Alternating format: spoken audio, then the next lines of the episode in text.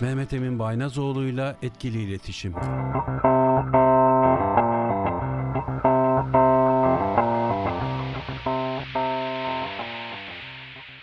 Trakya Üniversitesi Radyosu Radyo Güne Bakan'dan tüm dinleyicilerimize merhaba diyerek yeni bir programa başlıyoruz. Aslında yeni bir program diyoruz ama Mehmet Emin Baynazoğlu ile etkili iletişim programını yeni yayın döneminde Mehmet Emin Baynazoğlu ile içimizden biri programı olarak değiştirdik. Hem adını değiştirdik hem de formatını değiştirdik. Bundan sonra konuklarımızla, konularımızla Mehmet Emin Baynazoğlu ile içimizden biri programı olarak devam edeceğiz yeni yayın döneminde. Bu açıklamayı da yaptıktan sonra sözü programın asıl sahibine teslim edeyim ve hem konuyu ve konuğunu sizlerle tanıtsın hem de yeni programa dair görüşlerini belki kısaca da olsa belirtmek ister hocamız. Mehmet Emin Baynazoğlu mikrofon sizde hocam. Başar hocam öncelikle teşekkür ederim. Şu ana kadar 18 tane program yaptık. 18 programı bitirdik. Son 8-10 programda da aslında konuklarımız oldu. Çok fazla konuğumuz oldu. Üniversiteden öğretim üyeleri, öğrenciler, dışarıdan Edirne'de yaşayan katılımcılarımız oldu. Dolayısıyla aslında bu sizin de daha önceden de konuştuğumuz gibi programın adının bu şekilde evrilmesi daha uygun olacak gibi görünüyordu ve yeni sezonla birlikte yeni formatla dinleyicilerimizi karşısında olacağız 19. programdan itibaren. Bu formatla birlikte artık 19. programdan itibaren içimizden biri adıyla Mehmet Emin Baynazoğlu ile içimizden biri adıyla devam etme kararı aldık. Bence daha uygun olacak bu isim. Çünkü her hafta yine konuklarımız olacak. Birbirinden önemli, birbirinden değerli konuklarımız olacak ve burada farklı konuları tartışacağız. Bugün de Trakya Üniversitesi Teknik Bilimler Meslek Yüksek Okulu tekstil bölümünden bir akademisyen bizim davetimizi sağ olsun kırmadı. Ben geçen hafta kendisini ziyaret etmiştim. O da iadeyi ziyaret için bizim radyomuza geldi. Kendisine çok çok teşekkür ediyorum. Geçen hafta gittiğimiz zaman atölyede bir ders esnasında kendisini ziyaret ettim ve derste öğrencilerin birbirinden güzel dikimler yaptığını, işte tasarımları olduğunu gördüm ve gerçekten bununla ben gurur duydum. Neden gurur duydum? Çünkü biz üniversitede öğrencilerin öğrendikleri şeyin hayata geçirilmesinin ne kadar önemli olduğunu sürekli söylüyoruz. Bunun ete kemiğe bürünmüş hali olduğu için orada özellikle de atölyede bunları gördüğüm için çok çok memnun oldum. Hocamla bunları konuştuk. Öğrencilerle bir araya geldik. Sonrasında da hocamla acaba biz sizin bölümünüzle ilgili neler konuşabiliriz? Sizin yaptıklarınızı üniversitemize ve Edirne'de Trakya bölgesinde yaşayan insanlara hatta bizi dünyanın herhangi bir yerinde dinleyen insanlara nasıl anlatabiliriz diye konuştuğumuzda böyle bir program yapma fikri geldi. Çok çok teşekkür ediyoruz. Öğretim görevlisi Doktor İsmail Yüce bizim program konuğumuz şu anda. Kendisine hoş geldiniz diyorum. Hoş geldiniz hocam. Teşekkür ederim hocam. Beni bu programa da davet ettiğiniz için ayrıca teşekkür ediyorum. Şimdi sizin bölümünüz giyim üretim teknolojisi bölümü İsmail hocam doğru mu? Evet hocam. Şimdi bölümünüzde gerçekten güzel şeyler yapıldığını biraz önce bahsettim. Onlarla ilgili biraz böyle genel bilgiler verebilir misiniz? Neler yapıyorsunuz? Sektörle birlikte hareket ediyor musunuz? Çünkü sektörün arzu ettiği, talep ettiği bir takım kriterler var. Ona yönelik siz öğrencilerinizi hazırlıyor musunuz? Biraz böyle bölümden bahseder misiniz? Evet hocam. Biz bölümde 20 dikiş makinemiz var hı hı. atölyemizde. 3 dikiş, overlock dikişimiz var. Hı hı. Bunun dışında reçme dikişimiz ve diğer sarf malzemeler, ütümüz var. Biz genelde sektöre model makineci ve modelist olarak öğrenci vermekteyiz. Öğrenciler bu şekilde eğitimlerini almakta. Evet. Bunun dışında diğer alanlarda da tabii çalışma imkanı bulmaktadır. Hı. Geçiş yapmaktadırlar. Evet. E, dikey geçişle. Yani şöyle sizin zaten bu mevcut bahsettiğiniz o makineler dolayısıyla da uygulama yapmalarına da imkan sağlıyor. Yani o öğrendikleri tabii, tabii. şeylerin tamamını bir ürün haline getirip ellerinde böyle bir şey çıkartabiliyorlar. Bu çok güzel bir şey gerçekten. Evet, Doğru evet. mu? Şimdi şöyle söyleyeyim. Mesela bir örnek Hı. vermek gerekirse ilk haftalar etek diktirdim öğrencileri. Birinci evet. sınıf yeni başlayan öğrencilerime. Hepsinin çok hoşuna gitti. Yani bir şey ortaya koyuyorlar. Hemen resmini çekip babalarına annelerine işte yakınlarına çok gönderiyorlar. Güzel. Çok güzel. Çok hoşlarına gidiyor. Geçen Bu... hafta ben şey gördüm. Geçen hafta ziyaret ettiğimde gömlek dikiyorlardı. O kadar hoşuma gitti ki yani bir öğrencinin gömlek dikme çalışması doğru hatırlıyorum. Evet evet gömlek doğrudur hocam. Yani her şeyini aslında onlar yapıyor. Bir gömleğin evet. tüm aşamalarını öğreniyorlar. Nasıl dikileceğini, yakasının nasıl birleştirileceğini. Evet. Bunun dışında kollarını, manşetlerini hepsini kendileri yapıyorlar ve uygulamalı bir şekilde. Uygulamalı bir şekilde öğreniyorlar. Ayrıca kalıplarını da kendileri çıkarıyorlar. Yani kalıp çıkarma derslerimiz de var. Kalıp evet. çıkarmayı da öğreniyorlar. Bu şekilde dersler devam ediyor. Hocam tasarım da bu sürece dahil mi? Tasarım aslında bizim alanımıza dahil değil. Niye dahil değil? Orası daha ziyade moda tasarım bölümlerinin alanına girmektedir. Hmm. Bizimki giyim üretimi olduğu için tasarımdan sonrası aslında devreye giriyor. Yani Hmm. kalıp çıkarma ve bunu dikme. O yüzden öğrenciler model makinacı olarak ve modelist olarak sektörde kendilerine iş bulabiliyorlar Hmm. ağırlıklı olarak. Önemli bir iş gerçekten çünkü sektörün en çok ihtiyaç duyduğu kalifiye personellerden iki tanesi esasında. Model makineciler ve modelistler. Peki tasarımları nereden temin ediyorsunuz? Hocam şöyle söyleyeyim. Tasarım olarak biz ilk etapta öğrencilerimiz normal temel gömlek, temel pantolon, temel işte şort, temel etek gibi şeyler dikiyorlar. Modelli de dikiyorlar. Farklı modeller de uyguluyorlar. Bunların tasarımları genelde kitaplarda hazır olan şeyler ama ayrıca öğrencilerimiz kendi tasarımlarını veya kendi dergilerden temin ettikleri tasarımları mesela burada dergisi var. Çok bilinen bir dergimiz. Bu dergiden bazı tasarımları beğeniyorlar. Benden de işte yardım alarak bunları hem kalıplarını çıkarıp hem de kendileri dikmeye çalışıyorlar. Yani öğrenciler aslında şöyle söyleyeyim çok fazla imkanları biz kendilerine sağlıyoruz. Kumaşlarını da biz aslında veriyoruz. Yani öğrencilere masraf da yaptırmamaya çalışıyoruz. Sağ olsun okulumuz bu konuda bizi destekliyor. Kumaşlarını her şeyini biz kendimiz tedarik edip onlar sadece okulumuza gelip sadece dikim ve diğer derslerini almak düşüyor. Şimdi geçen haftaki ziyaretimde bazı şeylerden bahsetmiştik, konuşmuştuk. Bunlardan bir tanesi bizim Trakya Üniversitesi bünyesinde birçok proje gerçekleşiyor. Bunlardan bir kısmı ulusal, bir kısmı uluslararası. Bu projelerden bir tanesinde konuşmamız esnasında zikretmiştiniz. Bir tanesi de sizin aslında gerçekleştirdiğiniz Edirne Kırmızısı ile ilgili bir proje. Bunlardan biraz bahseder misiniz bu projeden?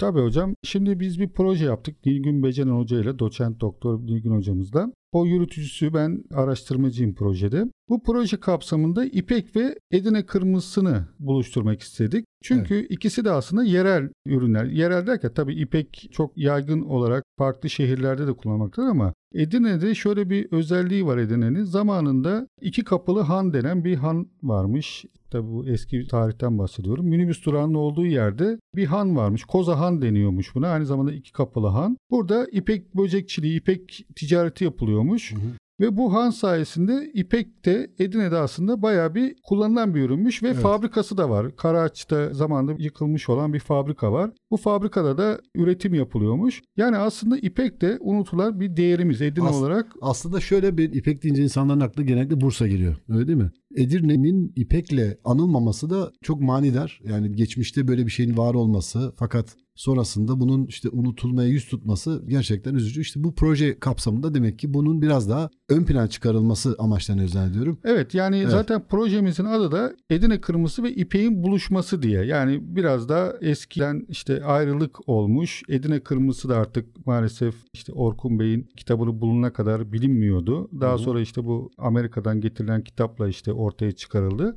Yani bu iki bileşenin aslında buluşturmak yani bu projedeki ortaya çıkmasının en büyük sebebi buydu. Yani bu Aslında iki şöyle onunla ilgili zannediyorum Başar Hoca'nın söyleyeceği bir şey var. Şöyle bu buluşma daha önceden olmayan bir şeyin iki ayrı kavramın bir araya gelmesi. Aslında var olan Edirne kırmızısı var. İpek böcekçiliği de burada yapılıyor Evet. ve işleniyor. Ama Edirne kırmızısı ve ipek bir araya gelmemiş daha önce. Doğru mu anlıyorum? Yok yani şöyle söyleyeyim. Edirne kırmızısı dediğimiz renk aslında kök boya rubia tinctorium denilen bir kök boyadan elde edilen bir renk. Zamanında bu ipekçilik de yapıldığı için bu kök boyayla ipek iplikleri boyanıyordu. Aslında daha önce yapılıyordu. Zaten amaç da oydu. Yani ipekle Edirne kırmızısının buluşması. Biz de proje kapsamında ipekli kumaş tedarik ettik ve bu ipekli kumaşı Havsa, Edirne Havsa ilçesinde yetişen kök boyalar yani Rubio tinctorium kök boyaları ile doğal olarak boyadık ve bunu iki hafta önce de tanıtımını yaptık. Bu tanıtımda da bunu sergiledik ve bu büyük beğeni kazandı. Yani %100 ipekli kumaşı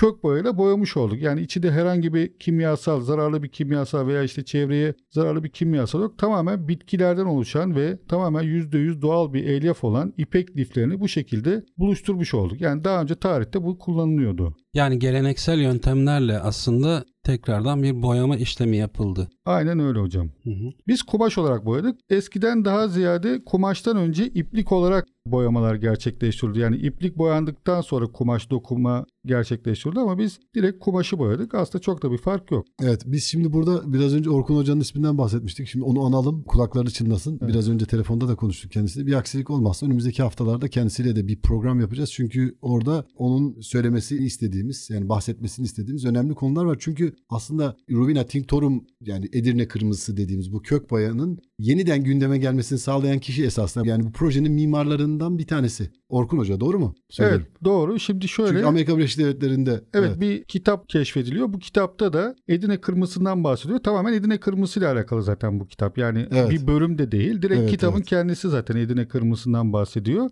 Bu kitabı keşfettikten sonra üniversitemizde bu işe dört elle sarılıyor ve şu anda yani bütün Edirne kırmızısı ile ilgili yapılan işlemler aslında oradan doğan şeylerle evet, başlıyor. Evet, Bizim bir komisyonumuz var. Ondan da bahsetmek istiyorum. Edirne Hı. Kırmızı Komisyonu. Bu komisyonun hedefi ilk etapta coğrafi işaret almak. Yani Edirne Kırmızı renginin coğrafi işaretini almak ve bunun için çalışıyoruz. Bu proje de aslında buna hizmet eden bir proje. Çünkü biz renk çalışması yaptık. Yani bu bitkisel boyayı kullanarak renk elde ettik ve bu rengi aynı zamanda Edirne kırmızısı olarak tanıtacağız. Çünkü eskiden yani işte Osmanlı zamanında yapılan bu boyamalar tamamen kök boya. O zamanlar biliyorsunuz sizde sentetik boyalar yoktu. Hı hı. Sentetik boyaların yerine bu tarz işte kök boyalar, bitkiler, işte böcekler kullanılarak boyamalar yapılıyordu, gerçekleştiriliyordu. Bu projedeki amaç da aslında bu. Yani kök boyayı kullanıp bunu renklendirmek ve bu rengin elde edilmesi. Hı-hı. En büyük hedefimiz aslında projeyle renk elde etmekti. Evet. Ve bunun da coğrafi işaretini almak için komisyon olarak rengi seçtik, beğendik. İşte bir reçetemiz oluştu. O reçeteyle Hı-hı. büyük metrajlı kumaşımızı boyadık ve bunu da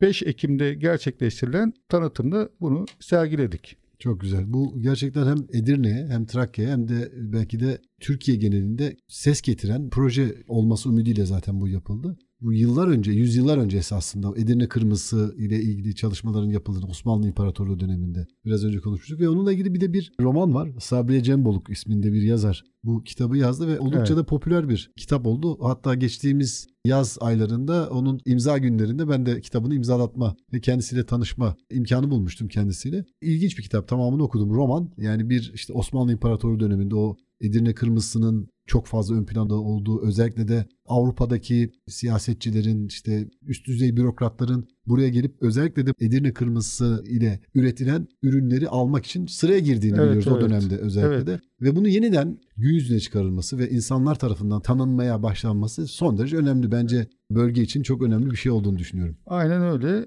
İşte o aslında Edirne kırmızısı bunu eğer Orkun Bey de gelip burada kendisi daha iyi tanıtacaktır. Edirne kırmızısı denmesinin en büyük sebebi Edirneli ustalar tarafından bu rengin evet. boyanması, rengin elde edilmesi ve bu sırmış. Yani o dönem için sır olarak saklanmış evet, ve bu evet. sır da Edirne'li ustalar bildiği için aslında Edirne kırmızısı da oradan geliyor. Renk olarak oradan geliyor ve biz bunu da kendi üniversite olarak tabii hedef olarak ne yapmamız lazım? Muhakkak reçete olarak çıkarmamız lazım. Peki hocam, şimdi dinleyicilerimiz merak ediyordur mutlaka. Edirne kırmızısının tekrar keşfedilmesi diyelim tırnak içinde ve sonrasında bunun tekrar gündeme getirilmesi bunların hepsi çok güzel şeyler. Kumaşların boyanması da çok güzel. Doğal evet. olarak dinleyicilerimiz şunu soruyordur herhalde içten içe. Bu Edirne kırmızısı ve kumaşların boyanması tamam iyi güzel hoş. Neler yapılıyor acaba bu Edirne kırmızısına boyanan kumaşlarla neler üretiliyor? Bugüne kadar bir şeyler üretildi mi? Bundan sonra neler yapılacak? Geleceğe dair bir projeksiyonunuz vardır mutlaka. Evet. Bunlarla ilgili neler söyleyebilirsiniz? Ee, şimdi şöyle hocam bizim yazdığımız proje kapsamında kravat ve fular tarzı ürünler yani aksesuar olarak daha ziyade ürünler tasarladık. Geçen işte 5 Ekim'de bahsettiğim sergide de bunu sergiledik. Kravat, mendil, eşarp gibi daha ziyade aksesuarlara biz yöneldik. Ancak eskiden bununla ilgili tabii kök boyayla boyanan halılar yapılmış, elbiseler yapılmıştır. Zaten bu romanda da bahsedilen kısımda elbiseden yani kök boya Edine kırmızısıyla yapılmış elbiseden de bahsediliyor. Bu yüzden bu kök boyadan boyanan pamuk ve ipek gibi doğal elifler. Tabi o zamanlar biliyorsunuz sadece e, yün, pamuk, ipek gibi doğal lifler vardı. Şimdi gibi polyester, naylon, işte polipropilen gibi sentetik lifler olmadığı için tamamen doğal elyaflarla boyamalar yapılıyordu ve bu boyanan kumaşlarla her türlü giyim eşyası yapılabiliyordu. Ama bizim projemizdeki hedefimiz aksesuar üzerine çalışmak oldu. Peki bunları ürettiğinizde bunlar piyasada bulunabilecek, satın alınabilecek ürünler mi olacak? Yani birileri gittiğinde ben mesela bunu Edirne kırmızısıyla üretilmiş bir şeyi satın almak istiyorum dediğinde bir yerden bir ticari ürün olarak satın alabilecekler mi? Yani şöyle söyleyeyim yani tabii bizim projemizde ticari bir şey gözetilmiyor. Üniversitede hoca olmamızdan. Sonraki aşamada? Sonraki aşamada yani bu üreticilere bir şey verebilir. Yani İlham doğal verebilir. boyayla boyanıp Hı. üretilen ürünlerin piyasada satılması ve çevreye de tabii dost ürünler olması sebebiyle Hı üreticilere, işte fabrikatörlere bu bir ilham verebilir. Evet, evet, fikir verebilir. Fikir yani, verebilir. Yani evet. Önümüzdeki yıl itibariyle mesela öyle bir ihtimal var. Siz sonuçta bunu başlattınız ve insanlar tabii, tabii, bunu muhakkak. gördü. Çünkü bu projenin sponsorları da var. Özel evet. sektörden bir takım şirketler size destek veriyorlar bu konuda çalışmalarınızı daha rahat bir şekilde sağlayabilmeniz için. Evet. Sonrasında bu kilim mensucat bize yardımcı oldu ve Kiel'ı da sponsor oldu. Üniversitemizin işte bu Edine Kırmızısı etkinliklerinde. Kiel'ın zaten hali hazırda ürünleri var kravat, mendil, eşarp gibi e, Edine kırmızısı rengine boyanmış ürünleri var. Yani bizim projemize de aslında hedeflenen şey tamamen doğal ürünler üzerine çalışmak. Yani %100 ipek ve %100 kök boyayla çalışarak bunları ortaya çıkarmak istedik. Çok güzel. Yani bunlar gerçekten güzel şeyler ve toplum tarafından bilinmesi de önemliydi. Onun için buna vesile olduğunuz için de ben de tekrar teşekkür ediyorum. Şimdi biraz da şeyden bahsedeceğim. Begonya Rodriguez'le burada iki tane farklı program yaptık. Onun özellikle çevreci kimliğiyle ön plana çıktığını herkes biliyor. Aslında sizinle tanışmamızı sağlayan da Begonya'dır. Evet. Begonya'nın da buradan kulaklarını çınlatalım. O bizi evet. dinliyorsa ona da buradan selam gönderelim. Çok teşekkür ediyoruz kendisine aslında bu sürdürülebilirlik son derece önemli. Özellikle son dönemde ön plana çıkan konulardan bir tanesi. Sürdürülebilirlik her alanda önemli. Moda alanında bence daha da önemli. Çünkü burada kaynakların çok fazla kullanımı söz konusu. Yani bunları acaba nasıl en aza indirebiliriz diye özellikle de üretim yapan firmaların bununla ilgili çalışmalar yapması gerekiyor. Siz de ne düşünüyorsunuz bu konuyla ilgili? Bir şey yapıyor musunuz? Sizin düşüncelerinizi öğrenebilir miyim? Yani bizim yapma derken şöyle biz bireysel bir şeyler yapmaya çalışıyoruz. Yani kendimce ve çevremize işte öğrencilerimize en yakın olarak bunları aşılamaya çalışıyoruz. Şimdi şöyle aslında sadece üreticiler ayağında değil. En önemli faktör tüketiciler ayağında. Yani bu kıyafetleri alan, giyen kişilere düşüyor en büyük sorumluluk. Bunun sebebi de hızlı moda. Evet. Hızlı moda dediğimiz olay yani bir tişörtün veya işte bir pantolonun alınıp bir sene kullanılıp Hı-hı. hatta daha bir kısa sürede atılması. Yani atık olarak çevreye salınması. Bu tabii çevre için çok büyük handikap. Niye handikap? Çünkü mesela tekstil firmalarında ben de bir 4 sene görev yaptım ve çevreyi kirletme bakımından tekstil oldukça sorunlu bir sektör. Bildiğim kadarıyla su tüketiminde oldukça fazla su harcanıyor. Evet, yani evet, şöyle evet. bir örnek verebilirim mesela. Bir kişinin 3,5 yıl boyunca içeceği su miktarı bir tişört üretiminde kullanılan su ile eşdeğer. Çok çarpıcı bir rakam. Şimdi bu rakamı ben duyduğumda gerçekten daha önce duyduğumda çok şaşırmıştım. Evet. Yani tabir yerindeyse afallamıştım. Nedeni şu. Şimdi bir tane tişörtten bahsediyoruz. Şimdi Aynen. dünya genelinde 8 milyara yaklaşan bir dünya nüfusundan söz ediyoruz. Bunun evet. yarısının böyle bir tişört satın aldığını bir yıl içerisinde 5 yıl içerisinde satın aldığını düşünelim. Yani bizim su kaynaklarımızın bu kadar hızlı bir şekilde yok olmaya, yüz tutmasına hiç şaşırmamak gerekiyor bu nedenle. Öyle değil mi? Evet doğru söylüyorsunuz bu yani su kaynaklarının çok hızlı tükenmesinin yanında sadece su kaynaklarına zarar da vermiyor. Yani bu atık olarak zaten su kirletiyor. Bunun yanında karbon emisyonu da çok fazla. Yani ona da şöyle bir çarpıcı örnek verebilirim. Mesela bir senede uçuş yapan uçaklar ve işte denizde yolculuk yapan tüm gemilerin saldığı karbondioksit salımından tekstil sektörü daha fazla karbondioksit salıyor.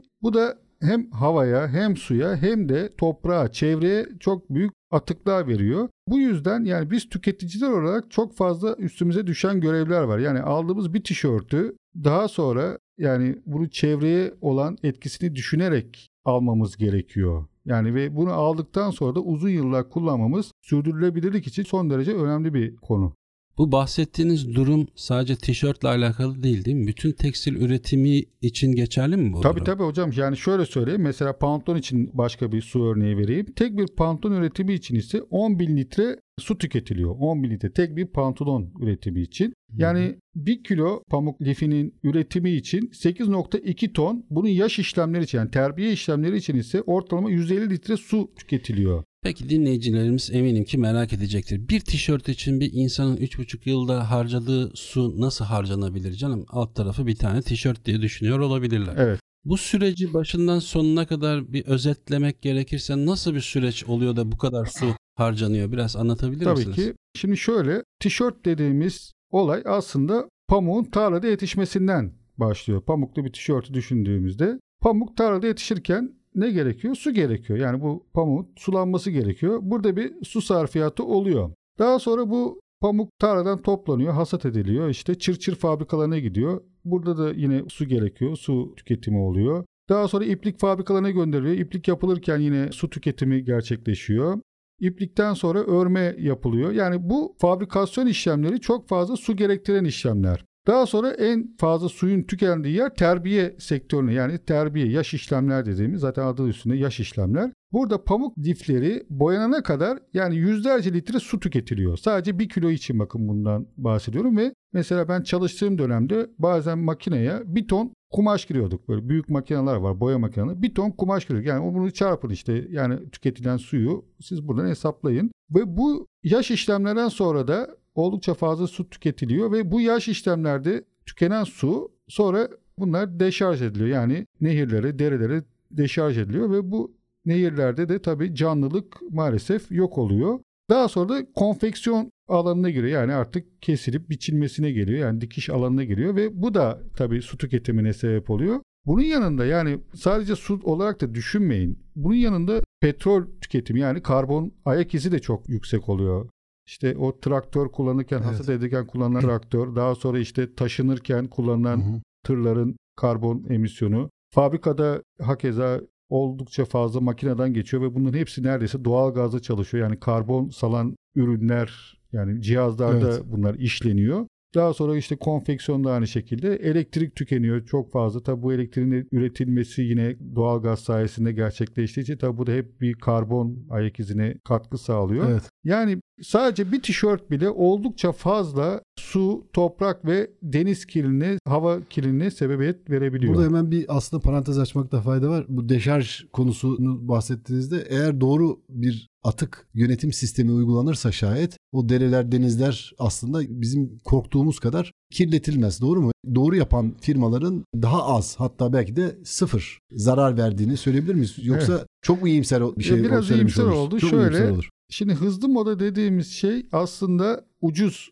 moda olmuş oluyor aynı zamanda. Çünkü insanların çok hızlı bir şekilde tüketmesi demek aslında daha öncesinde farklı şeylerden feragat etmek gerekiyor. Mesela bunun yanında işçi hakları da olmuş oluyor. Yani çok bir şeyin ucuz olması onun öncesinde muhakkak bir şeylerden feragat edildiğinin göstergesi aslında. Bunun yanında işçilerin de hakları var. Yani işçilerin zor şartlarda çalıştırılması, sigortasız çalıştırılması, işte bazı sosyal haklarının verilmemesi gibi bir sürü problem ortaya çıkıyor. Bu su tüketiminde de işte deşarj olaylarında da firmalar genelde yani bu deşarjda arıtmalarını çok iyi çalıştırmayabiliyorlar. İşte bu da hep maliyetleri düşürmek kaygısından kaynaklanıyor. Çünkü o rekabet ortamında o ucuzluğu sağlayabilmek için muhakkak bu tarz şeylerden feragat edilmesi lazım ki bunların da sağlanabilsin. Peki hocam çevreyi korumak, çevre sağlığı açısından alınan bazı önlemler var biliyoruz. Şu durumda aslında birçoğumuzun belki bilmediği, belki birçok dinleyicimizin de ilk defa duyduğu şeyler söylediniz.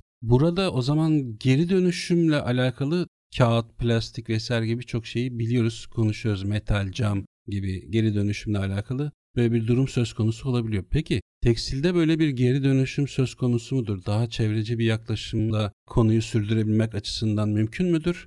Benim bildiğim işte bir tişört eskidi mi ya paspas oluyor ya çöpe atılıyor bir şekilde gidiyor. Yani evet. burada bir geri dönüşüm söz konusu mu ya da olabilir mi? Yani şimdi aslında geri dönüşüm olayı iki şekilde incelenebilir. Bir tekrar kullanım yani reuse dediğimiz ürünlerin tekrar kullanımı. Bu dışarıda şu an o belediyenin çok fazla koyduğu bu konteynerler var. Eski elbise atılan konteynerler var. Bu tekrar aslında kullanım. Bir de bunun geri dönüşüm ayağı var. Geri dönüşümde ise işte pamuğun tekrar lif haline getirip tekrar pam iplik haline getirip geri dönüştürülmesi ve ürün elde edilmesi veya işte bir pet şişenin polyester lifi olarak tekrar çekilip kumaş elde edilmesi. Tabi bu aslında geri dönüşümde de tekrar bir karbon emisyonu, tekrar bir atık oluyor. Yani normal bir üretim gibi de bunu düşünebilirsiniz aslında. Tekrar tekrar burada karbon ve su tüketimleri oldukça yüksek oluyor recycling işinde yani geri dönüşüm işinde. Şöyle bir şey söyleyeyim. Mesela reuse dediğimiz yani tekrar kullanım işinde mesela bir şirketin yaptığı bir araştırmada özellikle Almanya'da tüketilen, hızlı modayla tüketilen ürünlerin birçoğu Afrika ülkelerine gitmektedir. Bu Afrika ülkelerinde ise artık bunu kabul etmemeye başlıyorlar. Yani çünkü çok fazla kıyafet bu sefer gidince insanların zaten birinci önceliği aslında kıyafet değil. Oradaki insanlar için konuşmak gerekirse. Yemek içmek yani açıkça Evet, söylemek evet, gerekirse. Gıda, birinci sırada gıda, gıda var birinci yani. sırada gıda. Şimdi sen bu kişilere belki insanlar kendini rahatlatıyorlar. Ya işte benim kıyafetim tekrar geri dönüşüme gidiyor. Tekrar işte reuse oluyor. Yani tekrar kullanılıyor. Kullanılacak. Ama ne kadarı kullanılıyor yani o da bir ayrı bir şey. Mesela şöyle bir örnek verebilirim. İşte kullandığımız plastik, tek kullanımlık plastikler çöplere gidiyor. Çöplerde bir kısmı yakılıyor, bir kısmı işte denizde karışıyor, bir kısmı da geri dönüşüyor. Ama bu geri dönüşen kısım %5'i geçmiyor. En gelişmiş ülkelerde bile bu maksimum %5, %10 arasında bir değer oluyor. Yani siz ne kadar geri dönüştürüyoruz deseniz de bu en fazla %5, %10 aralığında bir değer olmuş oluyor. O yüzden yani tüketicilerin bence en büyük üste düşen görev aldığı bir ürünü, aldığı bir tekstil ürününü uzun yıllar kullanmaktır.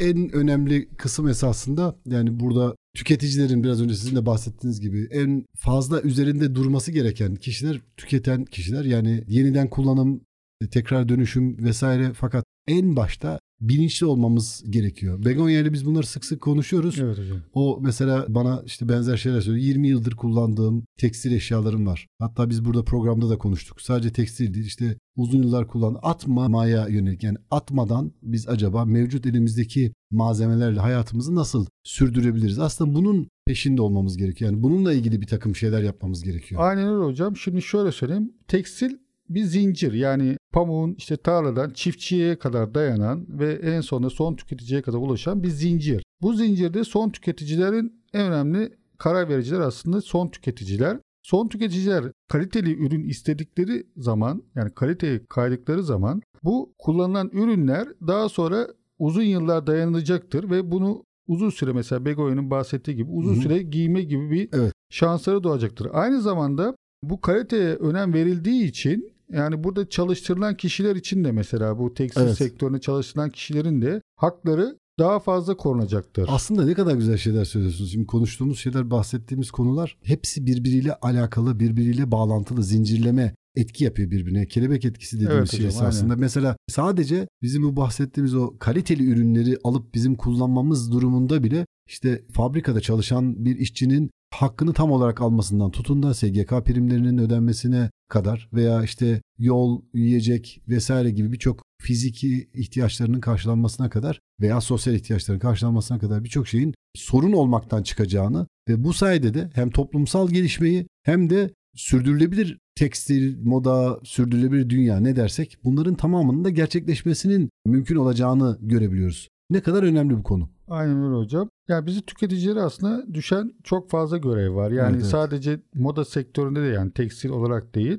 Aslında yaşantının her alanında Her ne tüketiyorsak, her, ne satın alıyorsak, her ne evet, satın her ne alıyorsak. yapıyorsak yani bir yerden bir yere nasıl gidiyorsak bunların Evet. hepsi tabii önemli şeyler ve tüketicilerin yani tüm insanların buna ayak uydurması gerekiyor. Mesela ben şöyle bir şey söyleyebilirim. Tüketicinin yapabilecekleri. Bazı insanlar ne yapabilirim diyor mesela. Aslında o kadar çok şey var ki yapabilecekleri. Mesela begonyayı gördüğümüzde yani Evet, onu begonya'nın- örnek alabiliriz. Evet, o, tamamen örnek bir alabiliriz. örnek bir şey. O biraz zor tabii yani onu Çok zor. Çok zor. Ee, Onun ismini 4 4 5 kez söyledik bu program. Evet ona kadar dikkat edebilmek gerçekten zor bir şey yani herkesin yapı yani yapılabilir tabii de yapılamaz diye bir şey yok ama biraz daha çaba sarf etmemiz fazla çaba sarf etmemiz gerekiyor. Şöyle sayabilirim mesela tüketicinin yapabilecekleri şeyleri ihtiyacımız kadar almak. Mesela ucuz diye ihtiyacımız olmayan bir sürü şey alıyoruz. Yani bu aslında tamamen yanlış bir tüketim alışkanlığı. Evet. Daha sonra sertifikalı ürünleri tercih etmeliyiz. Yani sertifikalı ürünler, daha kaliteli ürünleri tercih etmeliyiz. Uzun süre kullanabileceğimiz ürünler, kaliteli ürünleri tercih ederek bunu sağlayabiliriz tüketiciler olarak. Kurutucu kullanmadan doğa dostu deterjan kullanmak bu da önemli bir faktör. Kurutucu kullanmadan ve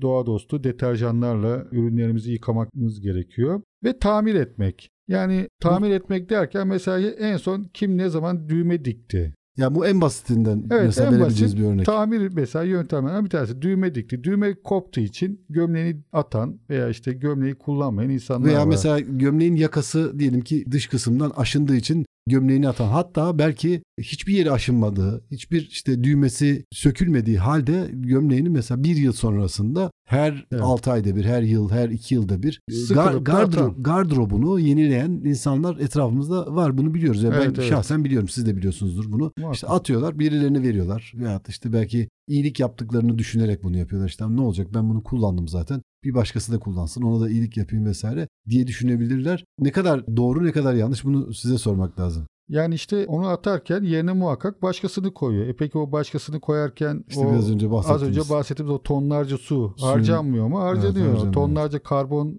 dışarı havaya salınmıyor mu? Salınıyor. Onun dışında işte yüzlerce işçi bundan etkileniyor. Evet. Onun dışında işte hepsi birbirini etkiliyor. Hepsi birbirine tabii tabii yani doğa olarak hepsi birbirini şey yapıyor. Yani biz aslında merkeze insanı koyan bir politikaya güdülmemesi lazım diye düşünüyorum. Yani doğayı daha merkeze alıp da hayatımızı sürdürmeliyiz. Şöyle diyelim merkezi insan ihtiyaçlarını yani insanların böyle hani sınırsız ihtiyaçları var. Onu biliyoruz. Evet. İktisat biliminde de hani söylenen işte sürekli zikredilen bir konu duruyor. Yani sınırsız insan ihtiyaçlarının işte sınırlı imkanlarla karşılanılması. Şimdi insan ihtiyaçları sınırsız sürekli olarak bu kendi belki de dizginlenemeyen isteklerinin bir şekilde sınırlandırılması gerektiğini, artık bunu kendi ne diyelim inisiyatifleriyle bir şekilde yapmaları gerektiğini söylemeye gayret ediyoruz burada. Çünkü bu şekilde olmazsa önümüzdeki yıllar bizim için şu ana kadar olanlardan çok daha kötü çevre felaketleriyle karşılaşmamıza neden olacak esasında. Yani benim aman aldığım bir tane gömlekten ne olacak ki canım diyemeyiz. Hiçbirimiz diyemeyiz bunu. Evet. Çünkü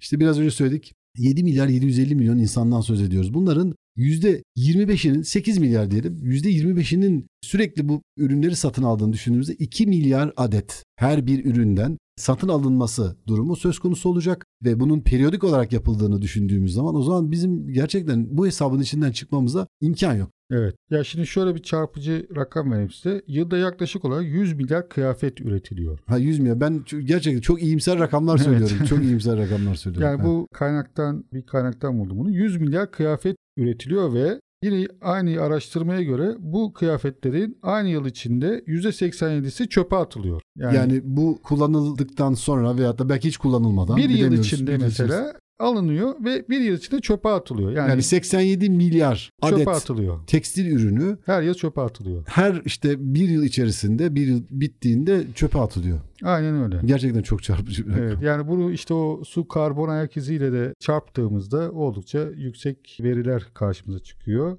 İşte bu dediğim gibi yani bunun önüne geçmek için en önemli bilinçli. görev bilinçli olmak evet, tüketicilerin ve bilinçli olması. Tüketicilerin de işte tüketirken çevreyi göz önüne alarak o şekilde hareket etmeleri Aslında önemli. çevreyi göz önüne alır. Bir yandan da kendi geleceğini, Aynen kendi öyle. işte çocuklarının, torunlarının veyahut da yaşadığı çevredeki yani kendi çocukları veya torunları olmayabilir. Dünyanın geleceği için esasında yaptığımız, tabii, yapması tabii. gereken bir şey olduğunu idrak ederek yaparsa o zaman aslında bir sorun kalmayacaktır. Daha gerçekten etrafa zarar vermeyecek şekilde ben ne yapabilirim diye bunu düşünmesi gerekiyor. Yani evet, bir evet. ürünü aldınız. Ürünü aldığınız zaman o ürün eğer yıpranmamışsa onu 20 yıl 30 yıl kullanmanızda herhangi bir sorun olacağını düşünmüyorum. Yani aman bu eskidi bunun burası böyle oldu şurası şöyle oldu şeklinde.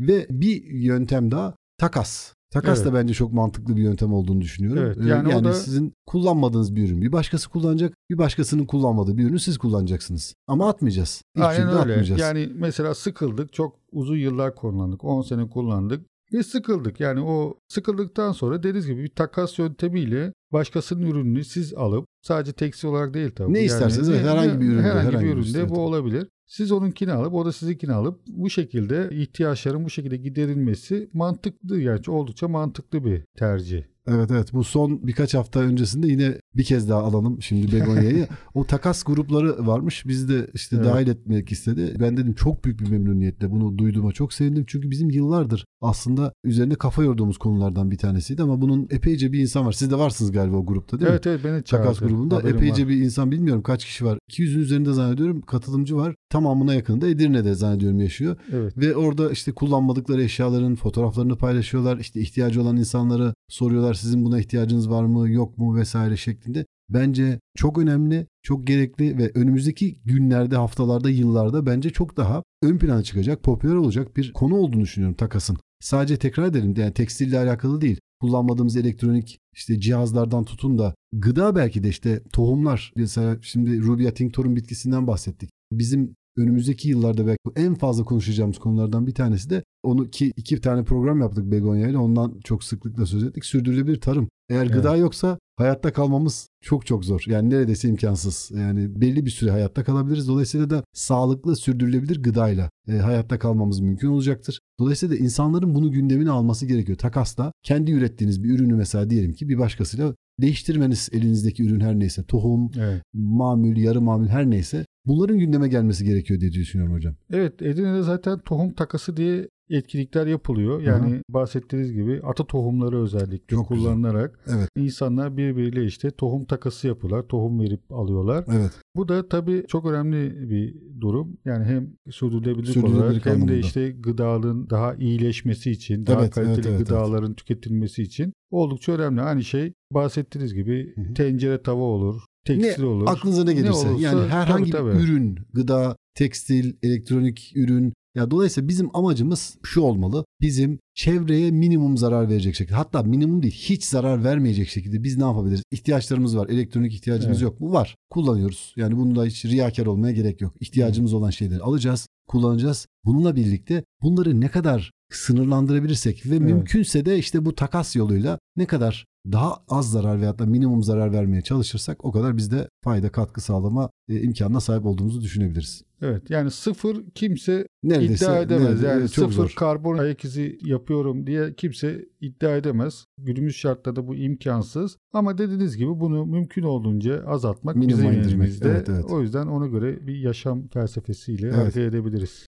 Trakya Üniversitesi Radyo Güne Bakan e, stüdyolarındayız. Mehmet Emin Baynazoğlu'yla içimizden biri programın formatı değişti. Mehmet Emin Baynazoğlu etkili iletişim programını 18 program yaptık. 19. programdan itibaren Mehmet Emin Baynazoğlu ile içimizden biri şeklinde yeni formatla karşınızdayız. Stüdyomuzda İsmail Yüce hocamız var. Öğretim görevlisi doktor. Trakya Üniversitesi Teknik Bilimler Meslek Yüksekokulu Giyim Üretim Teknolojisi bölümünden sağ olsun bizi kırmadı geldi stüdyomuza. Hocam bize son olarak söylemek istediğiniz bir şey var mı? Şu ana kadar bahsettiğimiz konular gerçekten çok ilginç. Benim en azından çok ilgimi çekti. Dinleyicilerimizin de ilgisini çekeceğini düşünüyorum. Çünkü evet. gerçekten hepimizi aslında ilgilendiren, toplumda yaşayan bütün insanları çok yakından ilgilendiren konulardan bahsettik. Şunu da söyleyelim. Programın tekrarlarını Spotify'dan dinleyebilirsiniz. Her hafta biz çarşamba günleri saat 12 ile 1 arası Radyo Güne Bakan 106.2 frekansında oluyoruz. Buyurun hocam. Son olarak size ilk önce teşekkür ederim. Bu Rica ederim. Ben, teşekkür, ben teşekkür ederim hocam. Ayağınıza sağlık. Bir Tekrar. de şunu eklemek gerekir. Yani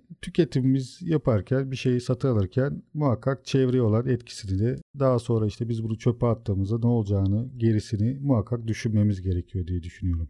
Hocam ayağınıza sağlık tekrar çok teşekkür ediyoruz. Önümüzdeki hafta Mehmet Emin Baynazoğlu ile içimizden biri programında tekrar buluşmak üzere 20. programda. Hepinize iyi günler diliyorum. Görüşmek üzere.